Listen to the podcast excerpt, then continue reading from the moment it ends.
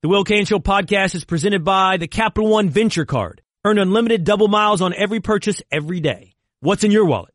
The Ryen Russillo Show podcast. All right. Great way to start Friday here on the Russillo Show, rolling solo before Jonathan Vilma gets in. He has this really intense Friday workout routine. Well, we know we talk about that stuff a lot on the show, maybe probably too much, but uh, he's going to make his way over here. We're going to talk about the U Big win against Notre Dame. I unfortunately was not here with him last Friday leading up to that big weekend, so he can puff out his chest as much as he possibly wants because he'll probably have a post workout pump and the fact that his team is pretty good. We were giving him, I don't, I wouldn't say a hard time with Vilma. We're just like, look, how good are these guys going to be? So we'll do that. Uh, we'll talk maybe some hoops here early, maybe a little bit later. Depends on how the Bruschi thing works out. Teddy Bruschi will be in the first hour. We'll do our picks and all that stuff. But I love the Roger Goodell, Jerry Jones story. I love it, and I love the guys that are working on it, Wickersham and Don Van Natta, who are both going to join me. We're going to have Wickersham in studio and Van Natta on the phone a little bit later this hour. And it is another piece that I think if you're into this stuff, if you're into the soap operas like most of us are, you're going to love this piece. It's up on ESPN.com. It's part of the OTL stuff. And the headline is Roger Goodell has a Jerry Jones problem, and nobody knows how it will end. It's also going to be in ESPN the magazine. And the quote that gets you, the quote that sinks in here as we know how this battle's going, is that Jones apparently said to Goodell after he found out that Ezekiel Elliott was going to be suspended. And the backstory goes that apparently Goodell told Jones he's not going to be suspended. You don't have anything to worry about. Goodell's denied that. The all the people that work for Goodell on the NFL office side have said that's not a, that he was given no assurances. There's quotes like that all over this piece. But apparently Goodell said or excuse me, Jones said to Goodell, Jerry says, quote, I'm going to come after you with everything I have. Then he mentioned Deflategate. He said, if you think Bob Kraft came after you hard, Bob Kraft is a bleep compared to what I'm going to do. So I was like, I'm in. And that bleep there wasn't a compliment. You don't say it to other dudes and make that guy feel better about himself. It was, um, obviously in this spot, he was comparing Kraft to a part of the female body. So I've done the Jerry Jones thing where I feel like we don't like him, but if we were him, if we were given his power, his success, and fulfilling a lifelong dream, probably more of us would be like him. We might be hypocrites, and maybe he's being a total hypocrite here with the Ezekiel Elliott thing. There are some people that still to this day will tell you the only reason this is a battle here with Goodell and Jones is because of Ezekiel Elliott's suspension. I'm not sure I'm buying that as the sole motivation. And we'll ask Wickersham and Van Natta about that more, okay? Because they're on this story. They've been on it for really a while because they're going back in the archives on some of these, these quotes. But it still comes down to money. It's always going to be about money for these guys. I'm not telling you anything you don't already know. But when you look at the way the Goodell story is always told, he is given too much credit for the increase in revenues in the NFL. When Goodell took over in 2006, the revenue for that league, $6 billion. The most recent year we have the numbers, the last season for the NFL, 14 billion. So you're going, hey, Russillo, shut up. Look at the math. 6 billion in revenues in 2008. 2016, eight years later, we're talking more than double. 6 billion to 14 billion. Goodell deserves his money. Goodell's making about 40 million, asking for just about 50. We all know the jokes about the private jet and the health insurance, although there's nothing to joke about when it comes to your health. So a lot of people will just look at that number because it's repeated over and over and over again. And people will say, well, of course Goodell's worth it. Who cares if you don't like him? Who cares if he's not a great public speaker? Who cares if the owners are mad at him all the time? They're just mad as soon as it's one of their players that gets into trouble. Look at the revenue increase. I would tell you to slow down. I'll never, uh, or let me say never is a long time. I rarely, for those of you who've listened to me over the years, rarely say, fire this guy, fire that guy, fire through Goodell's lowest moment, I've never said fire him. Get him out of there. And I'll tell you, I think Goodell is actually unfairly unpopular at times. I think he takes too much criticism. I'm not telling you it's something you should love everything he's done, but he takes a little bit too much heat. But in this revenue thing, man, he gets too much credit. Again, 6 billion to 14 billion in just under 10 years under Goodell's lead. The NBA went from 3.3 billion to 8 billion. Major League Baseball went from 5 billion to 9 billion. The NHL from 2006 to now went from 2.3 billion to 4.1 billion.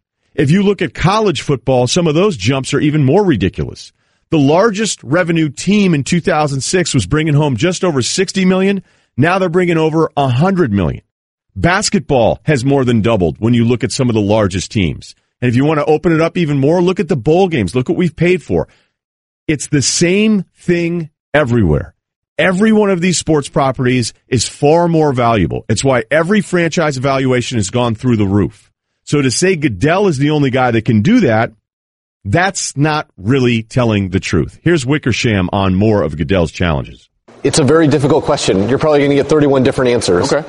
I think that there are people who feel that what he's doing right now is not helping the NFL. I think there's other people who feel like, you know, he's got a point. Even if we don't really want him to have a win here, he has a point. Mm. I just don't know where it ends. At the end of the day, there just is no likely success for, for Roger. You know, they reached out to Adam Silver to see if he had any interest at all. He immediately said no. They've thought about the IOC, someone with international experience. There's even been an owner who suggested bringing back Paul Tagliabue for a year to try to find a better successor. Look, there's just nobody there. And the owners already unanimously voted to extend Roger's contract. And so he has a lot of leverage right now and they voted to extend it knowing he was asking for a raise and they voted to extend it because of that revenue number. Now, if I were an owner, I'd go, you know what, Roger, we like you. You haven't handled everything great, but you know what? You're leading this league. You've been doing it almost a decade. There's going to be down points and I'm sympathetic to those, even if I disagree with you about it. But guess what? You're not the sole reason we've had this revenue jump. And we were okay paying you 20. We were okay paying you 40 and we're kind of now okay, you know, paying you 40. And that's the way life works a lot with this stuff. The Russillo Show, right here on ESPN Radio and ESPN News. A lot of places that pay you kind of based on incentives or a percentage of something, once things jump up, they go, hey, you know what we want to do? I want to revisit the numbers here. Okay. When you have an agent for what I do, okay, on air people pay 10% to their agents. That's kind of the standard thing except some of them don't. Okay. So when I got an agent, I thought it was the coolest thing in the world. I was like, this is awesome. I can't believe somebody even wants to rep me. I remember going out to CAA. I wore a Versace suit. It's the best suit I had. I had a minivan that I rented. I was so embarrassed to pull up to CAA because it's Maseratis. It's fr- it was like Escalades when Escalades were cool, you know, and I'm going, I got a minivan and I got a valet guy laughing at me, but I can't believe this place even wants to rep me. Like, you can take 10%. Like, I don't care. So say you're making 100 grand a year. Say you're making 200 grand a year. That means after taxes, you're writing a check, you know, for, say you're making 200 grand a year, you're writing a check for almost two grand a month. But you're like, okay, you know, I'm, I'm trying to get this thing started. And then you start making 5 million a year. Okay. And that's definitely not me. But some of my friends that make 5 million a year, guess what they pay? It's not 10% because no on-air guy at least should, and some on-air people are so non-confrontational that they never want to have this conversation with their agent.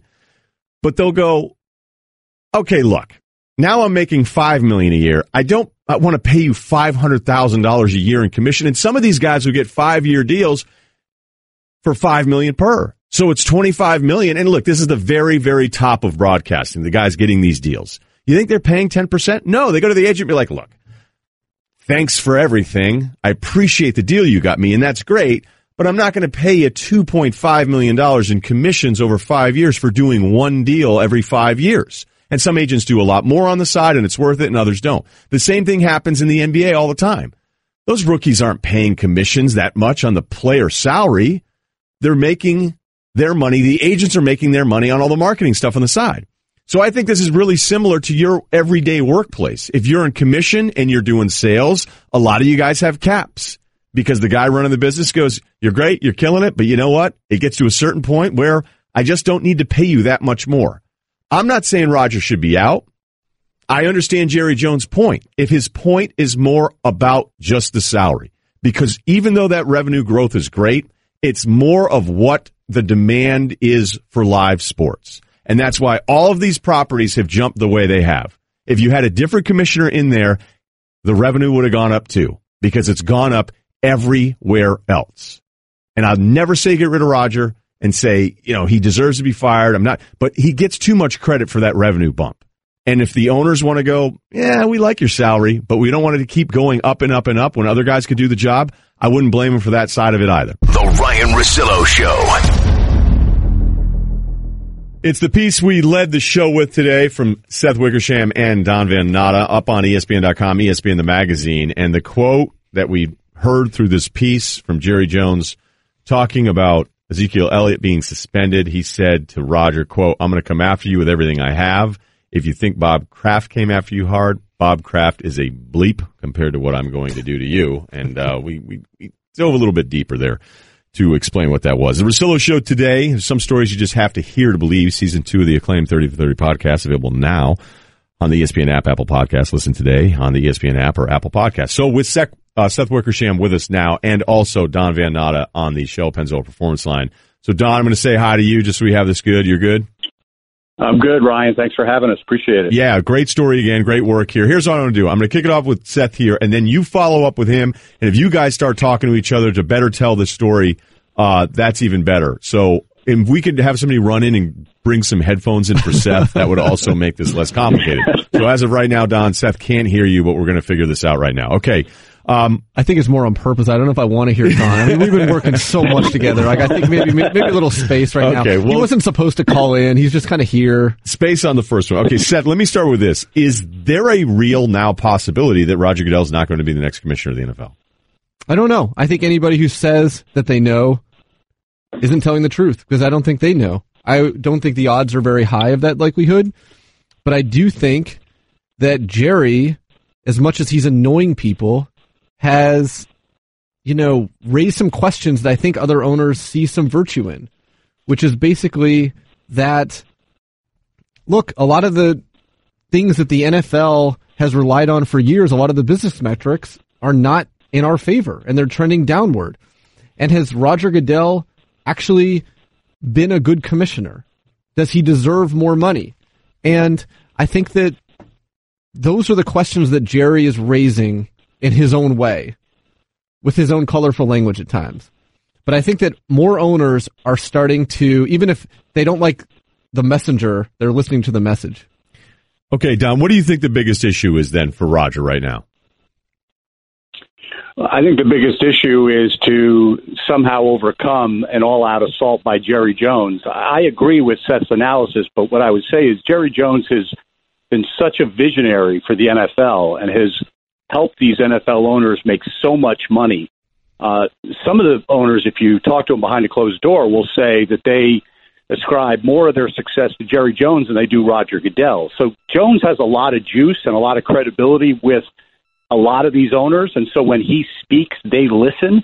And so for Roger Goodell, I think I would be concerned that a guy who had my back when I made that mistake on the Ray Rice domestic violence case and had my back on Deflategate and Tom Brady, that's Jerry Jones, has now completely done a 180 on me, done a complete turn, and is coming after me with guns blazing, and how many owners he can get into his column. I think he only has three or four right now, Ryen, but he's got about a dozen owners who do feel Roger Goodell is overpaid, are very concerned about the business net metrics, as Seth said, and are listening to Jerry. So Jerry has the floor, and we'll see whether he can close this deal or not. Don, how frustrated are the owners with this cabinet that we're hearing more about that you have in this piece? That Roger Goodell, to bring in different voices and new people, uh, people from the White House, people from marketing backgrounds, all sorts of diversity that now actually other owners are going, this just clogs it all up, and now we're just paying all this money for this new committee they're extremely frustrated with, with the league office. The league office is bloated, in the words of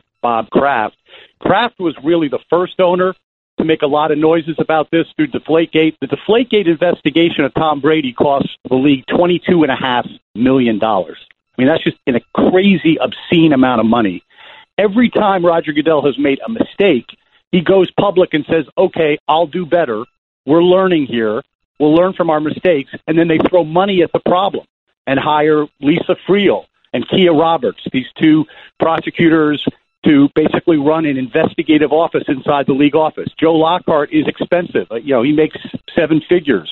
The former White House press secretary. He was brought in to rehabilitate Goodell's image and to try to, you know, uh, make the public relations uh, messaging a lot better. Uh, there are all of these executive vice presidents that are paid enormous amounts of money, and yet all of the owners keep hearing about dysfunction. They're concerned about the messaging. They didn't like the way the anthem issue was dealt with by the league office. And some people would say this is done by design by Roger Goodell, that he actually marginalizes some of the people. Even though he brings more people in, he marginalizes them. And maybe his best leverage he has, Ryen, in this next contract is there's not an obvious successor for him. It's, it's, there's nobody in the league office who is the heir apparent. And there are people who have told Seth and me that that's by design by Roger Goodell, by marginalizing the people who are there. It's a really dysfunctional, messed up league office right now, and many owners are concerned about that. I found one of the pieces in this whole thing just so funny when it was the former Pepsi executive, uh, Dawn Hudson, who now is the league's chief marketing officer, did this presentation in 2016 with owners where it showed, you know, ratings going down, but that soccer was up and coming. And that at the bottom of the slide, it said under the category of eroding the NBA, which had just done a $24 billion deal with us and TNT. Like, how can anybody take that presentation seriously when you would label the NBA as eroding when it may be the best positioned of any of the leagues? Yeah, they didn't. And worse, they didn't take it seriously. They didn't. And worse, they felt like they were being spun. And I think that, you know, that was last year when the ratings dip was just starting to happen and nobody knew what it was. Was it the election? Was it the quality of the game? What was at the root of this? And the owners convened for that meeting and what they wanted was an insider state of the union. And instead they felt like they were being spun. And there was that one owner who after that presentation said, do you believe this expletive? BS. Because, right. yeah, because nobody in there believes that the NBA is eroding. If anything, they feel like the NBA has made better uh, inroads internationally than the NFL has. And as you guys both reported, that's why they reached out to Adam Silver, and Adam Silver said no. Don, I love this piece too. Lisa Friel, who's head of the investigation with Elliott, and apparently there's there's a big NFL deal. They're at the hotel bar, and Jones is there, Friel's there, and Jones is basically saying this thing's done. There's nothing to see here. And she goes, well, look, this, this is still open. And the quote is with Jones apparently on your account raising his finger and wagging in her face saying, quote, I'm saying this as an owner. Your bread and butter is going to get us both thrown out on the street. He can come off as a bully here, uh, if that's the way you want to interpret it. I mean, it doesn't paint this great picture of Jones, how personal is this now becoming for Jones versus Goodell and the people around him? Well, I, I just want to point out, Ryen, that that incident was actually witnessed by Seth. Uh, Seth was there. I was there. Oh, you were uh, there and you there. saw it. I was okay. there. Yeah. I saw it. Yeah. You, you know, there every now and then being the last person to leave the bar has its benefits. It's very rare, but that was one of them. Um, so yeah, Don. All right, so jump in, Seth, whenever you want to. But I guess I'll just keep going. Like, how personal do you think this gets for for Jerry now? I think it. I think it has become personal. Uh, you know, I spent the summer with Jerry Jones in 2014 for this profile I did, and he wants to win the next Super Bowl more than anything in the world. It's as I said in the story, it's the only thing Jerry Jones can't buy is a Super Bowl one without the help of Jimmy Johnson. I mean, it's important to him. It's the most important thing to him, and he felt he had a shot winning that Super Bowl this year with Ezekiel Elliott. So Ezekiel Elliott being suspended for six games, in his mind, in a way and in a manner he felt was completely unfair, and also felt there was a betrayal of trust by Roger Goodell because, in Jerry Jones's mind, back in May, he had an assurance that Ezekiel Elliott was not going to be suspended by Goodell, and then heard differently several months later. So it, it's very personal. It's very personal, Jerry Jones's legacy and trying to win that next Super Bowl. But having said that, I want to make really clear, Ryen, that Jones also here feels that he is, as he puts it, the ombudsman, the sort of ad hoc seventh member of this compensation committee that feels there's not been enough transparency about Roger Goodell's contract extension, and that he felt it was his duty on behalf of all the other owners who are not on that committee. The committee is led by Arthur Blank, the Falcons owner he felt it was really his job to monitor that process. And what he found out in doing that, the more he found out, the more alarmed he became of what he felt was a rigged system for Roger Goodell to get a new contract, an incentive based contract, that even if the performance of Roger Goodell goes down, Roger Goodell is still going to be paid even more money than he's making now. He's deeply offended by that. So it's personal in some respects, but it's also, like everything with Jerry Jones, about business. I got to wrap this up here. Uh, what's the next step, Seth? Well, there's going to be a meeting in about a month in Irving, Texas, where they're going to discuss Roger's contract, and Jones wanted it to happen earlier, and the owner said no. Look, nobody knows how this thing's going to play out. I think that the odds are more likely than not than Rodgers stays because, again, there is no successor. There's nobody who's like, hey, this guy's waiting in the wings. He gets it. This is someone we can bring on. But it's going to get really interesting. I don't think that Roger is going to stay on as commissioner as long as people think. And I think if even if he does sign a new contract, he probably won't fulfill it. All right. This is great. Check it out, ESPN.com. Don, thanks, man. Appreciate it. Thank you, Ryen. Appreciate it. In life, there are talkers and there are doers. Sometimes it's not hard to tell the difference. Mike Bloomberg has spent his life getting big things done. Starting his business out of a one-room office, Mike built a company with 20,000 employees, all with good pay and quality health care. Elected mayor in the aftermath of 9-11, Mike got to work helping rebuild a shaken city, creating nearly 500,000 new jobs and expanding health care for nearly 700,000 New Yorkers. Now, there's a clear choice. Do you want a debater or a doer? Someone who can fix healthcare, who's done it, a guy who's unafraid of tough challenges, who has a track record creating jobs, who's taken on the NRA and won. That's Mike Bloomberg, a proven leader who can unite our country and get big things done. That's who can beat Trump. That's who we need in the White House. I'm Mike Bloomberg, candidate for president, and I approve this message. Paid for by Mike Bloomberg 2020. Here's the thing. Saving money with Geico is almost better than playing pickup basketball. Cause there's always that guy who joins your game. He never passes the rock, he constantly bricks threes, and he'll completely hack you and then put his hands up and say, no foul, no foul. With Geico, it's easy to switch and save on car insurance.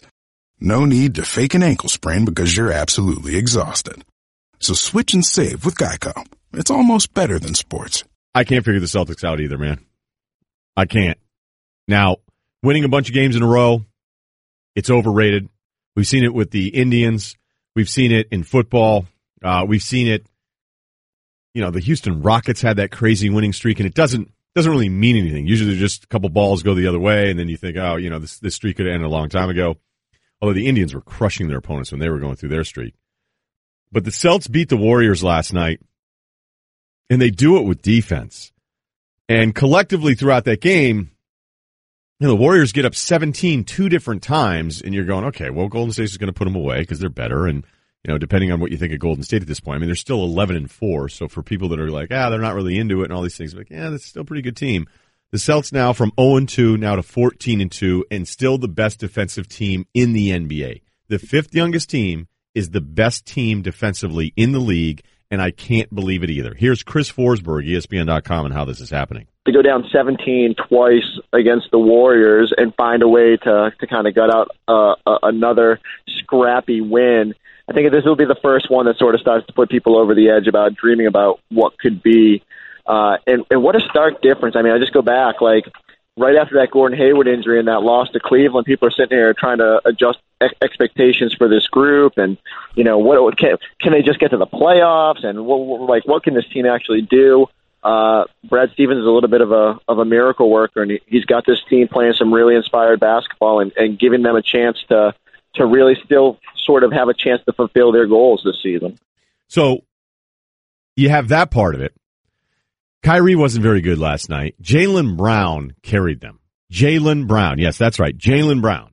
Now, this seems to happen a lot with the NBA draft after the fact, and it happened with Porzingis, and Srudy's all over this. He's keeping names on a list where all the people that now the Porzingis is a stud and immediately was good. Like as soon as Porzingis started playing, you go, okay, wait a minute, he's going to be good. He's never going to be a bust.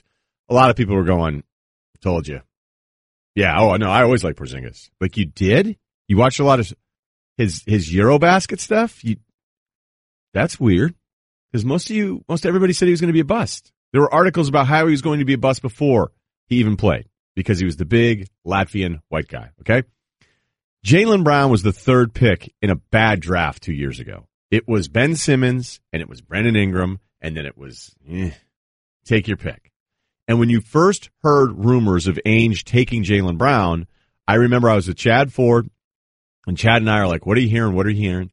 And Chad is like, look, Ainge is never going to tell me who he's going to take, but I think Ainge may like Jaylen Brown. And now because Jaylen Brown has been this good, you're hearing a lot of people say, I had Jaylen Brown pretty high. Oh, I always liked Jaylen Brown. Big, athletic, you know, six, seven, great, aggressive. Nobody liked Jaylen Brown. Okay. Ainge did. I don't know anybody else that did. I'm serious. And I talked to teams before the draft. If you watched Jaylen Brown at Cal, you wouldn't have liked Jaylen Brown either. Okay. He was terrible. What he was was an athlete that was asked to do too much at Cal. And what he's done with the Celtics has been slowly allowed to do a little bit more and more. Athletic, aggressive, and a great defender. His efficiency stuff isn't that good. I was wrong. I was wrong about Jaylen. And most of you are wrong too, is my point. Because it was a two guy draft. And I, look, I'm not even telling you that I think now Jaylen Brown should have emphatically gone second in that draft. But I don't know why this happens all the time. It doesn't even happen with quarterbacks this way. If a young guy who's drafted high works out that no one liked, a bunch of people tell you after the fact, oh yeah, he was pretty good. The Ryen Russillo Show. Russillo. Little rapid fire. I haven't done this with you yet. and I think you're going to be great at it. I love having you guys in that I don't see all the time. So I guess you could go NFL answers. That's kind of originally how I thought of this. But if there's a college guy you want to throw in as an answer too, I'm not going to rule that one out. All right. All right. Give me most underrated player played with, against, whatever. Most underrated player, college or NFL, played with or against. Yeah, whatever you want to do. Corey Dillon. He was the most underrated running back I went against. Was with the Pats, but was with Cincinnati in his prime. Cincinnati in his prime. Yeah. He still had a couple years Yeah, left he when he was went to the good. Pats. And he was a grown damn man when I went against him. He was underrated. I was like, where is the scouting report on this guy? What was so impressive about it? First, his size. Yeah, So, he's a big dude. yeah, I didn't realize he was that big. and uh, I remember the first time I was going to go against him, Ed Reed called me and he was like, "Hey, man, uh, you know what's going on? You know, we're just we're just chatting." He's like, "Look, I'm just telling you right now, you got that guy Corey Dillon." I was like, "Yeah." He's like, "That's a man." I was like, "What?" He was like, "That's a man." I'm telling you, get ready. I was like, "All right, you know, I'll get ready for it." And then I Was saw that him- weird for Ed to call you about that? About be well, that? no, it, we, we were talking about other things, but he made it a point just to remind me that that guy's that guy's a grown man. And so uh went against him. First, it was his size. Then he he was actually pretty fast for his size. Good vision. I mean, he was he was underrated, man. He was grown. He was grown. He's hmm. listed at six one two twenty five. No. no, ah, no, no. Well, at least not when I not, played not when you had him. All right. No. See, I as much as I can do this job every day, and sometimes I don't want to say ever take it for granted, but like you when you do everything, I'm giddy right now. I love this stuff more than anything. When I get it. to just throw. All right. So let's keep going. How about most overrated? Most Overrated. college pros Eric Crouch, most overrated. We played him in the championship game. Here, here, you know what the the issue was? They talked about his speed for like a month. You remember back then, you got thirty some odd days before you played in the game, and they were saying he's a four four guy, fastest guy on Nebraska's team. Da da da da, back and forth, Heisman Trophy winner. And the first series, you know, he's running the option, the triple option. We can't stop it and he he does a little quarterback keeper, fakes a dive, he's keeping the ball, and I'm running, and I'm like, this guy's slow. I was like, oh no, like this is not gonna work. And then I remember going to the sideline after the first series. Randy Shannon was was uh my defensive coordinator at the time, and he stayed in the, in the box. So he calls me and he's like, hey, so what do you think? I was like, coach, we're gonna win. He's like, what? I was like, you can call whatever you want, coach. They're just too slow. Yeah, you told me that part of the story. Where you go, yeah, they're they're just too slow. He's so, the reason why, because he was supposed to be the fastest guy on the team. We're supposed to worry about his speed, blah, blah, blah. Nah, no chance. all right, so that's what two thousand. 2000 Game? One, no, 2002 game, but 2001 season. Yeah, right. Okay, Yeah. Last time we brought this up, somebody got really mad and said, Why? Because we're blowing them out at halftime? "Oh, they were like, no, no, no." This was brought up when we brought up the fact that you said Nebraska was just too slow and it didn't matter, and you beat them thirty-seven. Oh my gosh, yeah, it was it was thirty-four to nothing at halftime. Yeah. So That he ran for one fourteen on you guys, it was 34 nothing at halftime. So you were not locked in.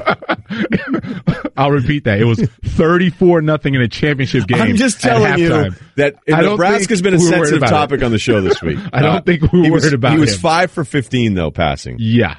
Okay. Um, Willie Colon gave us an answer on this one, and it's one of my favorite Willie Colon moments ever. I said, "Give me the guy that you played against. That if you saw him today, there would be problems." He went with T Sizzle, not Taylor Swift, Terrell Suggs. Yeah. And he said, you know, look, Suggs hit me in the knee, kind of ended my career. And Willie, I'll give him a lot of credit for this. He he didn't do the tough guy thing where he goes, if I saw him now, I would knock him out. He's like, dude, Suggs is a really tough dude, and I'm not telling you how to get him. He goes, but it, there'd be problems. Like we wouldn't be hugging it out. Interesting. Do you have a guy like that? I don't. I don't. I, I was. I never. I never cheap shot at anybody. Bounty Gate. never cheap. We do have some cross examinations on Bounty Gate that, that people do want us to get to a little bit. Um, and no one ever cheap shot me that way. Never got hurt off a cheap shot by a lineman or anything. You get you get the guys that go after the whistle a little bit, but nothing where it carried over off the field. so you don't have one of those guys in your Nah. life.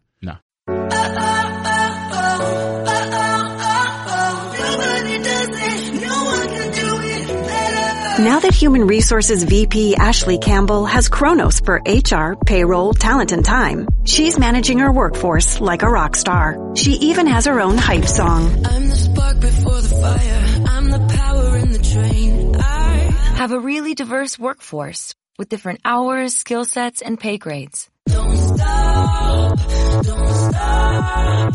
I'm the dream, you should know that. Now we're motivating and engaging the right people every step of the way.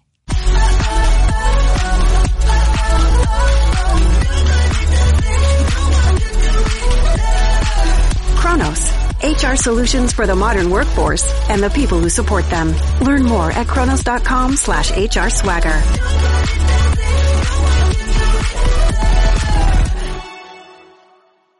Once a week, we do this.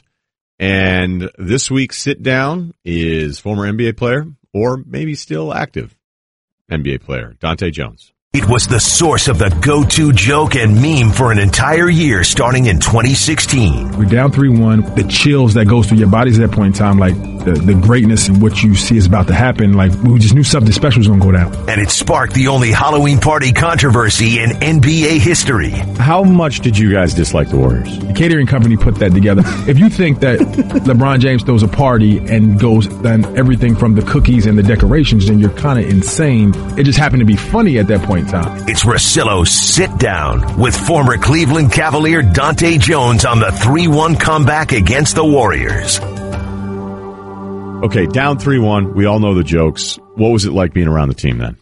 It was like business as usual. I think guys were confident in the fact that we hadn't played our game plan yet, and, and guys that knew that we had an adjustment that we thought was going to be um, the telltale sign of, of, of whether we win the series or not. Guys were jovial, joking around, kind of doing the normal stuff, shopping, um, still hanging out with each other. Guys, usually when you get down, you have some adversity. Guys kind of tend to gravitate away from each other and, and trying to close off and be a little nervous. But you can see we had pictures and stuff, guys walking down the street in, in San Fran and, and just like just, just being their normal selves. And and we knew that our game plan was going to be the decisive factor of it. So like there was there was a point in time where we we ended up we're down three one, we win game five. Before, That's where he suspended Draymond suspended right. for game five. So right before game five, um, we're all at dinner, like at eleven o'clock, uh, 10, 10.30 dinner. Yep. And Bron jumps up from the table and, and, and he's like, man, I just, I, I got to get something out. So he goes, as people open up the Four Seasons, um,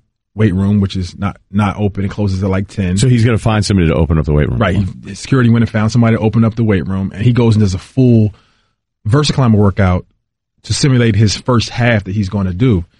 And he comes back to the table like sweating, he has his meal brought into him and like super locked in focus. That was the day that Muhammad Ali died. And like we're we're all in awe of what he's doing right now, like how mm-hmm. locked in he is. So like his whole attitude and whole focus permeated throughout the team. He walked in the locker room and wasn't talking right before um, game five, like just wasn't saying anything, and that's not in his personality. He was just in his locker, stern, stale face, like just focused and didn't say a word. And then we go to our huddle before we go on the floor, and he was like, "Man, just get me to the fourth quarter. All I need you guys to do is just get me to the fourth quarter, and I'll take over." And then like the chills that goes through your bodies at that point in time, like the, the greatness and, and, and, and what you see is about to happen, like we just knew it. We just knew something special was going to go down. So you go through the game and, and you see the Kyrie and LeBron special performance.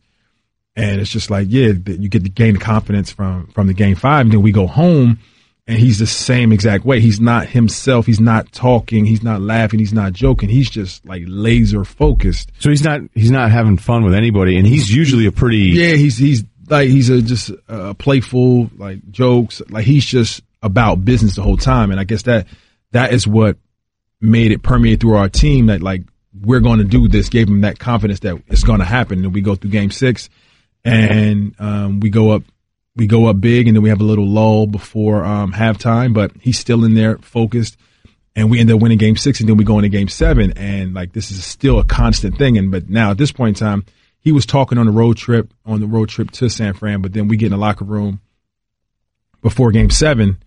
And it's the same thing. So we're used to seeing this one. Like, Is Kyrie talking to you guys, or is Kyrie kind of doing the same thing LeBron's doing? Ky- Kyrie is is in the same suit. Like Kyrie is still Kyrie. Kyrie is not.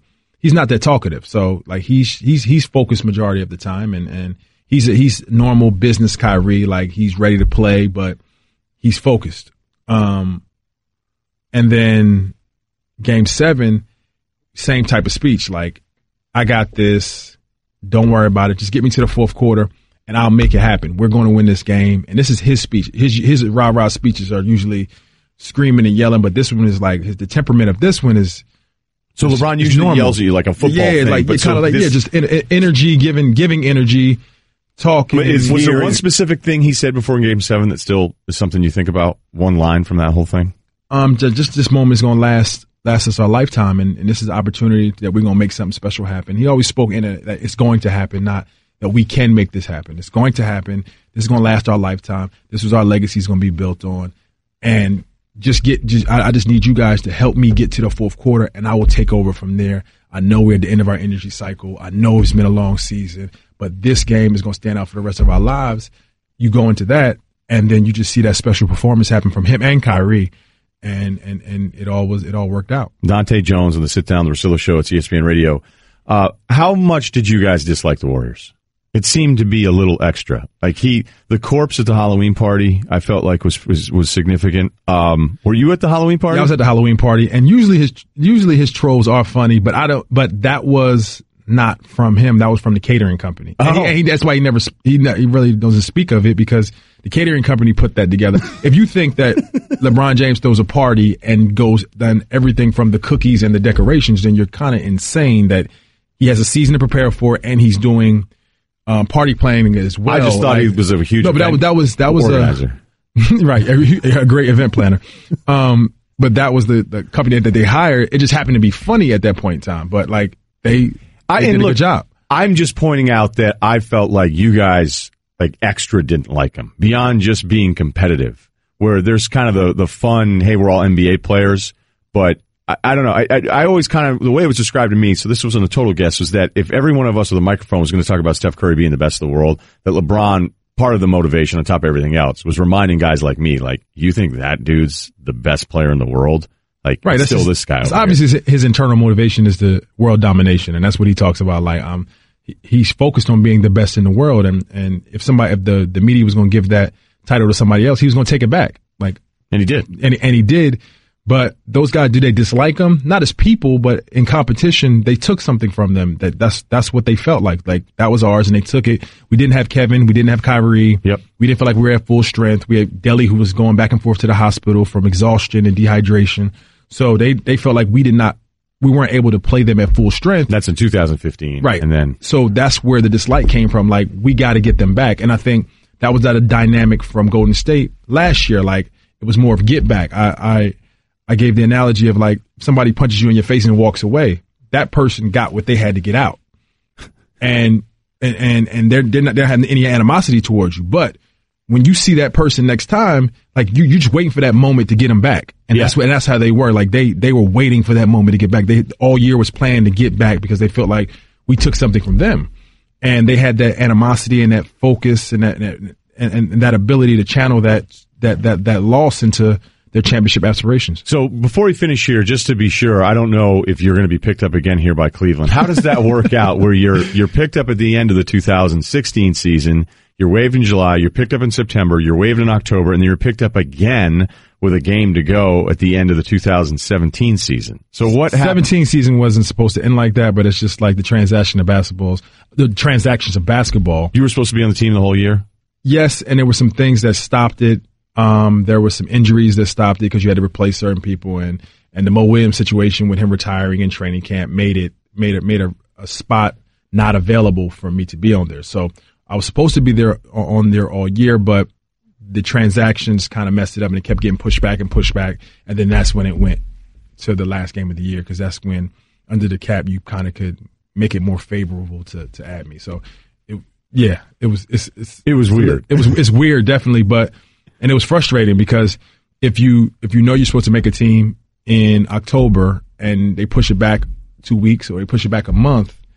And it lasts five months, like the emotional strain, the and you're staying in shape, strain. You're, you're work- staying in shape. I'm, you're working out every day. So like you're thinking the next maybe- day is going to be Wow. be picked up. So That's it's it's tough. It's tough on me. It's tough on my family. Yeah. Like my family's asking me questions, and they know what, what I'm going through, but they we all don't know a day. And so you have to me being the person who like over prepares. Like I'm preparing. I'm working out every day, no off days, because tomorrow could be the day. And when you're in constant communication with the organization, like tomorrow could be the day, or next week could be the day. You don't want to take any days off. You always want to be prepared. So it was frustrating, but it all worked out. You done then now? You listen, I'm never going to say I'm done, even though when I'm 45, I'm like, I'll probably still be working out every day. And if they call me out, like I'll definitely go back. I love this game too much. But am I working towards other things? Yes, in life, yes. I can see that, man. Thank you, Dahntay. I appreciate Thank you for having me. The Ryen Russillo Show. Russillo. Teddy Bruschi. this Is the first time I've had both you guys here Yes, in studio? same time. Yes. You guys That hit is it correct. off pretty well. I just noticed Two that. backers. Yes, that's Yes. right. So we were doing rapid fire NFL questions with him. Okay. All right. And we didn't even get through them all. We don't need any Oh, music. we had a good one. Yeah. yeah. right. Bruschi would know this one. So I asked him who the most underrated player he's Yeah. ever played against in his career, and he guessed one of your teammates. Really? Corey was Dillon. It, was it Or we'll just tell him now. Corey Dillon? You think Oh. Corey Dillon was underrated? I thought he was underrated. You thought he was underrated? Yeah. Yeah. I mean, he's he was a great player. I mean, he. he took- I was going to say Kevin Faulk. So Kevin he- Faulk would have been the hardest player I, I hated going against. Okay. I All right. hated it. Yeah, because I know he's a linebacker, so now he's thinking he's thinking either You tight ends or he's all over the thinking running backs, yeah, things so like that. I, I was yeah. supposed to be like the quick backer that can run with them. Yeah, all right. You know, I thought it was good. Moore, the guard.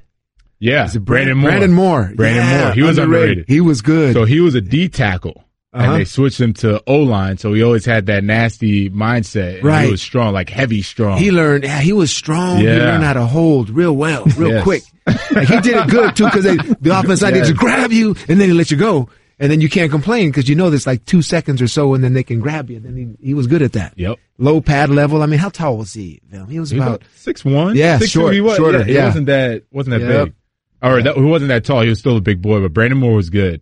And that's Yeah. when back we were playing three, four, uncovered guard, two Old gaps, just school. clack, clack, right into right into an offensive guard, and it Yeah, just was just. I was like, man, this guy. You is let your coach come to the Jets and have us do the same thing. Yeah. yeah. And you guys It's were not- laughing it's at us on the sideline. Yeah, I know. exactly. So how he's laughing So- now? That's how they're laughing Explain at us exactly. on the I'll tell you a little But- more in depth though, like what you're talking about. So, there. an, an, o- let's just say three four defense versus four three. Four means there's four defensive linemen lined on five offensive linemen. So, which one's free? Which one's you know you don't definitely have a defined free player to come off onto your linebackers and hit them.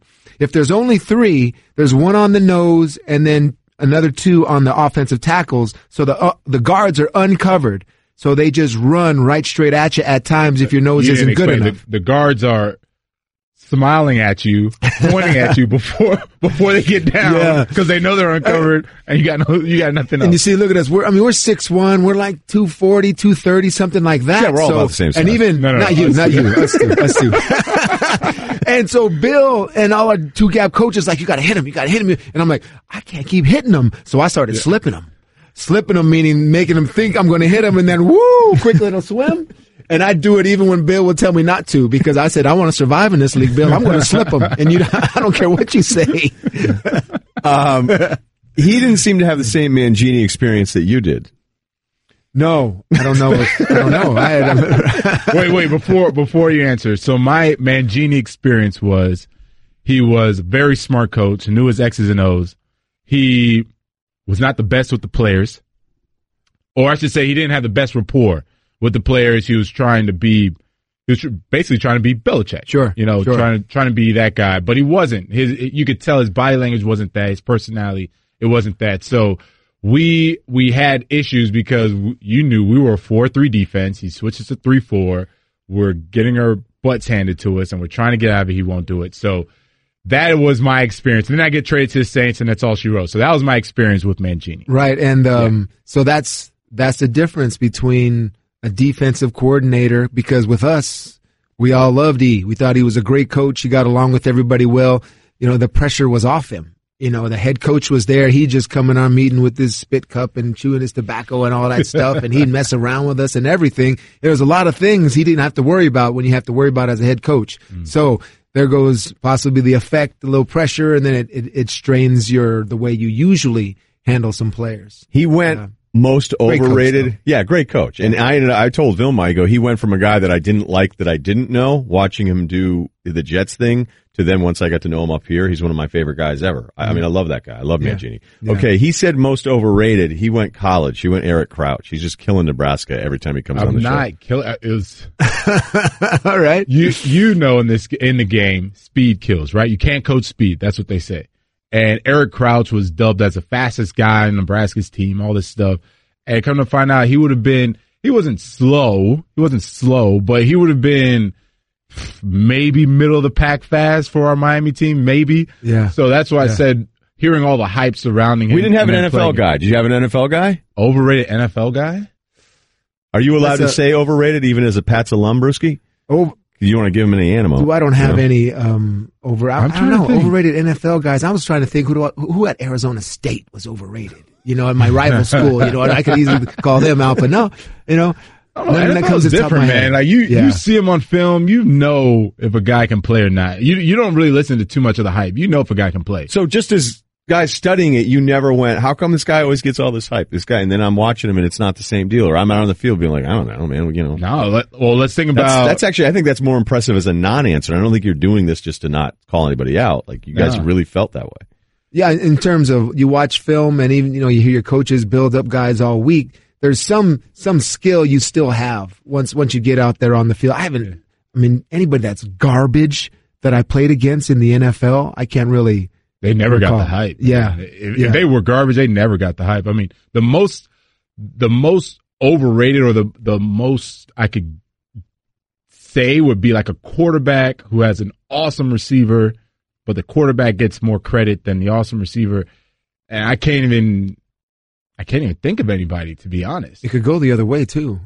An average receiver that and, and True, and- right, and- exactly. So Okay, how about this? We got Vilma Teddy Bruschi here. Um, he, I asked him, give me a quarterback that he he figured out all the time, like he just knew the deal. Do you have one where you go, okay, this is going to be an easier week for me, easier week for me in terms of quarterback. or you knew when you get out there, you go, well, you can do all your stuff and all your histrionics, but it's just you're not going to trick me. Hey, throw some out there. Help me How out about here. you? Uh, Do you have one, Vilma? I have one. Who do you got? I, I don't think you played against him though. Matt Ryan. I don't think I played against. Yeah, him. you didn't play against him. So I had Matt Ryan because Matt Ryan was only allowed to check to two offenses. So we would go up, we'd line up in something, he would check. I already knew what it was, like one or two things. That was it. So I was like, oh, I'll just wait mm, eight seconds and I'll just check into my defense, knowing that I already knew what he was going to get into. So I don't, I don't know if you had someone like that, but that was a gimme. I'm, and by formation, I was like, yep, it's going to be a power. He just checked into that. Oh, yeah, he's going to play action. He's going to check it for Tony Gonzalez. Yeah. It was so easy. Yeah. I loved it. I, I mean, loved I'll it. say, I mean, early Peyton Manning in terms of how we used to play mind games. Ooh, with what him. years? Like and I mean, that three, was, four? well, he, when was his first year? Ninety eight. Yeah. Yeah. I mean, ninety eight. So that run where you guys were beating him all the time Yeah, yeah. We actually would think to ourselves, man, what what is the deal? Because every time Yeah. we would throw different disguises and stuff at him, and he'd really look just flustered out there and hands up in the air, not knowing what to do, free runners at him, and we're blowing up receivers until a few years later, and then you know it's uh, He figured he's, it he's figured it out. Yeah. that. It's, it's over, and we got to we got to figure out some new tricks. But early on, you you love to disguise and trick young, you know, upcoming up and coming up and coming quarterbacks. I asked him, give me a quarterback he couldn't figure out, who he had the toughest time with, and, and Vilma, in a, in a very Miami way, said nobody. Yeah, but you didn't let me finish. So I said nobody, but you had guys like Aaron Rodgers, you know what he's he's running. You have the defense for it. He still puts the ball right there on the money. Great defense, better offense. I mean that you still Right. had those type of quarterbacks. Right. It's weird that, that the same answer for me is Peyton Manning in terms of the Later way, on. the way we Later had him on. early on. Then later on, it's like he just always found it, especially, you know, that 0, 06 year. Like they came into Foxborough then, they came beat us eventually. Marvin Harrison spiking the ball on us, almost just saying, yeah, we got you now. Sort of like that. And, uh, the same tricks that we would do were just weren't, weren't working anymore. And even if we thought we got him, like Vilma's saying over there, that throw that was like, are you kidding me? Yeah. He still made that throw where he was supposed to make it, and it was still covered, and it was right on, right up where it was supposed to be. You can't defend the perfect pass, Ryen. I just got a bunch of drop, just knowledge just dumped all over me in here. So uh, I could have done that for three hours today. You guys are awesome. Thank you. Thanks, Teddy. Listening to the Ryen Russillo Show podcast. You can check out the show live weekdays at 1 Eastern on ESPN Radio, the ESPN app, and on ESPN News. The Ryen Russillo Show podcast.